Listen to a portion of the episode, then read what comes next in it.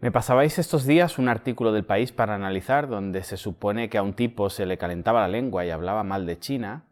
Después ves que no, que era una entrevista para hablar de filosofía.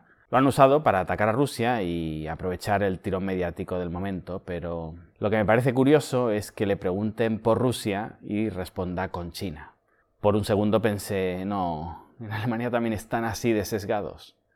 En cualquier caso, mientras nos dice que Putin se equivoca y, él defiende que, que no vamos a un mundo bipolar, cae en el mismo error y coloca a China en la misma cesta, mostrando demasiada ignorancia para un filósofo de su clase.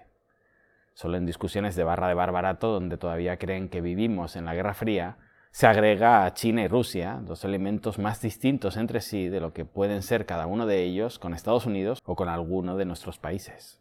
La única agregación posible la entiendo desde el nosotros y el ellos, desde nosotros somos los buenos y todos los demás, los malos, son lo mismo. Me recuerda cuando llamaban chino de mierda a un vietnamita, a un indonesio o a un coreano. Y persistiendo en el error, nos deja un titular, de hecho es el titular que el país ha utilizado para darle bombo a la noticia. Nada es atractivo en los estilos de vida de Rusia y China. Hasta la decadencia europea es lo más atractivo que hay en el mundo como forma de vida seguida por lo que queda del sueño americano, que ha destruido y decepcionado mucho, pero aún queda algo. Y la verdad es que quizá al hombre lo han descontextualizado, pero la frase es para enmarcar. Podría firmarla un nazi o un imperialista japonés de 1946. Han destruido y han decepcionado, pero aún queda algo. Imagino que no se lo estás diciendo a un vietnamita que ha nacido con malformaciones a causa de la gente naranja, o a un preso de Guantánamo liberado tras años de torturas por falta de pruebas. Han destruido, pero claro, no le han destruido a él, Peter Sloterdijk, nacido en 1947. E imagino que habla como si nada hubiera pasado hasta que él llegó al mundo. Creció en los tiempos de reconstrucción, con el crédito barato de Mr. Marshall. Si nos quedamos con la foto en lugar de la película, sí, desde que él nació todo fue paz y amor. Lo peor que ha hecho Europa, que no es poco, es mirar para otro lado cada vez que su amo destruía una esquinita del mundo. Y como decía Gandhi, lo más atroz de las cosas malas, de la gente mala, es el silencio de la gente buena. Pero Europa ha sabido pagar ese precio para parecer digna. Quizá en el universo de la moral, Europa ha vivido en negro, pero siempre hay intelectuales dispuestos a blanquear su estatus. Sigue diciéndonos, Putin sabe bien que nunca podrá competir con los elementos del modo de vida occidental. Las únicas armas que tiene son la subversión, la corrupción, la desinformación y el discurso habitual contra la decadencia occidental. Aquí vemos, como decía, que en todo caso el artículo era contra Rusia. A China la ha metido él en el saco por ignorancia, para pagar algún favor, solo él lo sabe. De Putin, de la subversión, corrupción, desinformación, etcétera, no voy a hablar porque me falta información y con los sesgos propios del adoctrinamiento occidental quizá hasta estaría de acuerdo con él.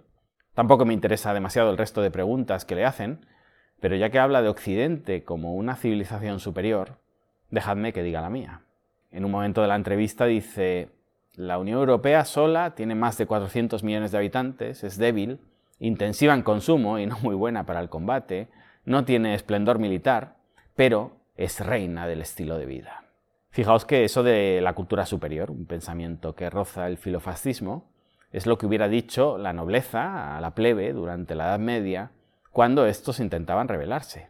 ¿Qué queréis, pelagatos miserables, que apenas lográis alimentaros?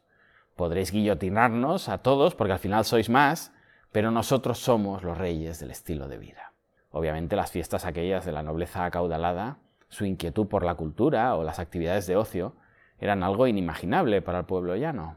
La distancia de aquel noble altivo con ropajes caros, joyas, educación exquisita y decenas de jovencitas haciéndolo feliz, y el pueblo analfabeto que se moría de hambre, es muy parecida, salvando las distancias, a la de este tipo, bien educado, y a todas luces bien alimentado, con sus vacunas al orden del día, gafas graduadas y todos los dientes, que presume de estatus vital ante salvajes amontonados que intentan robarnos lo nuestro. Y habla principalmente de Europa, pero también lo hace indistintamente de Occidente, incluyendo a Estados Unidos, cuando dice, incluso lo que queda del sueño americano es mejor que lo que proponen Rusia y China. Y de Estados Unidos decía Oscar Wilde, en la mejor definición que encontraréis en un libro, que era el único país del mundo que había pasado de la barbarie a la decadencia sin una civilización de por medio. Pero este hombre aplaude esa decadencia porque Rusia y China son lo peor.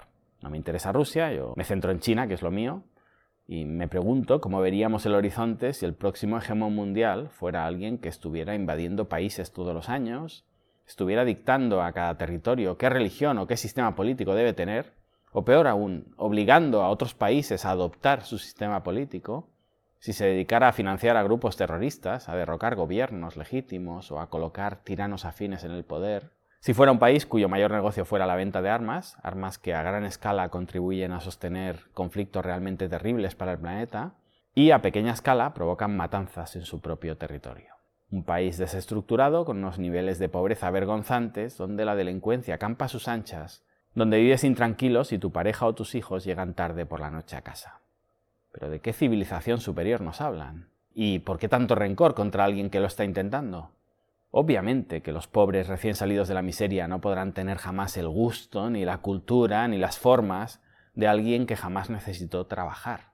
Si lo que nos quiere decir este hombre es que, por ejemplo, en Camboya no se valora a Mozart, no logran adivinar para qué sirve el cuchillo de en medio en un banquete, no saben reciclar de manera óptima, comen gusanos, tienen casas con goteras, accidentes de moto en lugares donde no llegan las ambulancias, y hay explotación laboral incluso de niños, sí, efectivamente, y gracias a todo esto, tú, querido Peter, puedes vivir como vives y decir las tonterías que dices.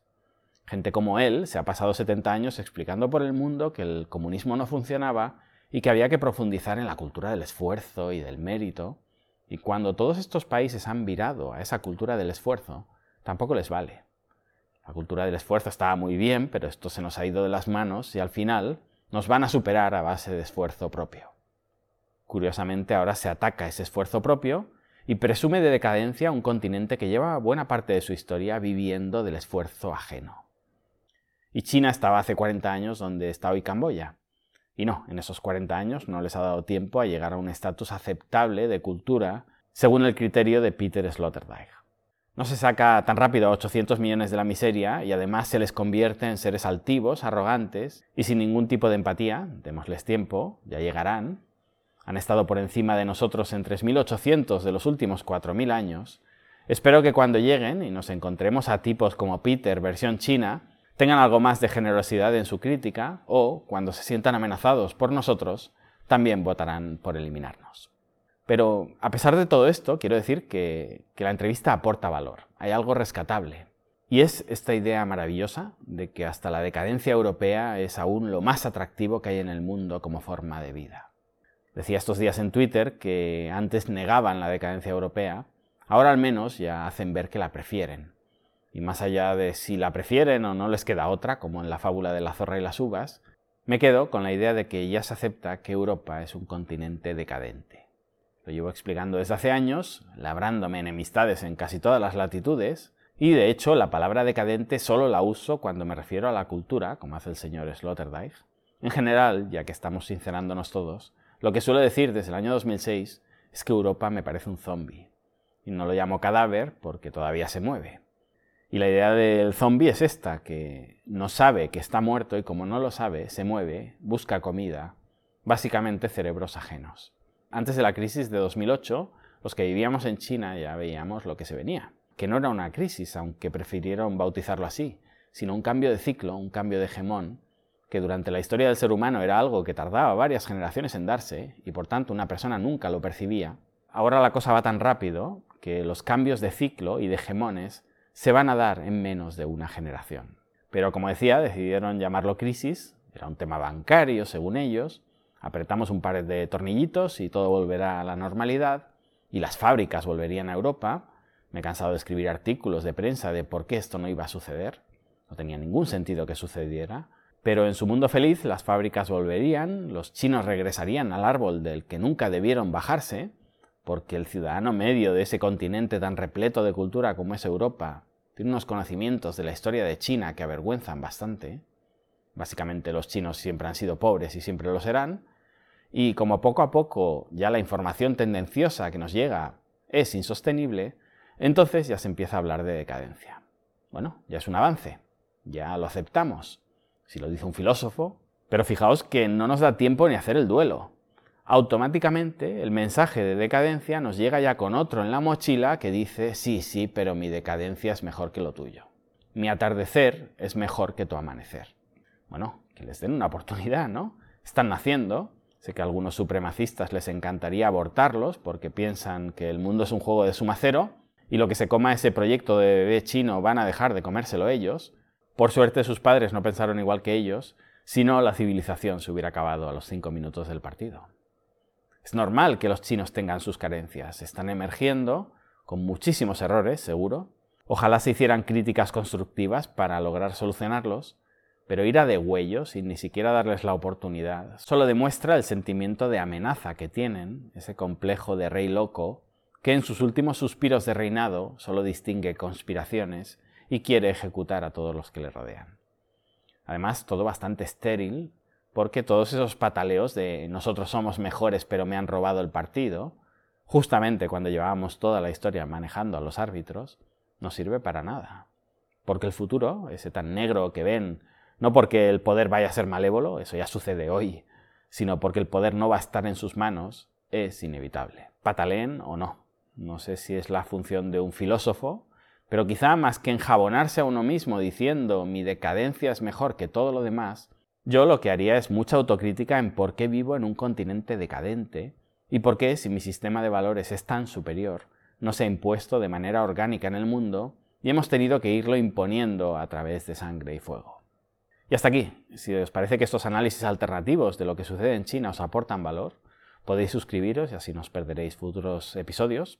Y hoy os voy a dejar con un proverbio chino que muestra muy bien esa altivez que también han tenido los chinos en su etapa imperial equiparable quizá a la nobleza europea, tapando con oro y joyas todo tipo de carencias. Oro y jade se ve por fuera y podredumbre por dentro. Gracias y hasta pronto.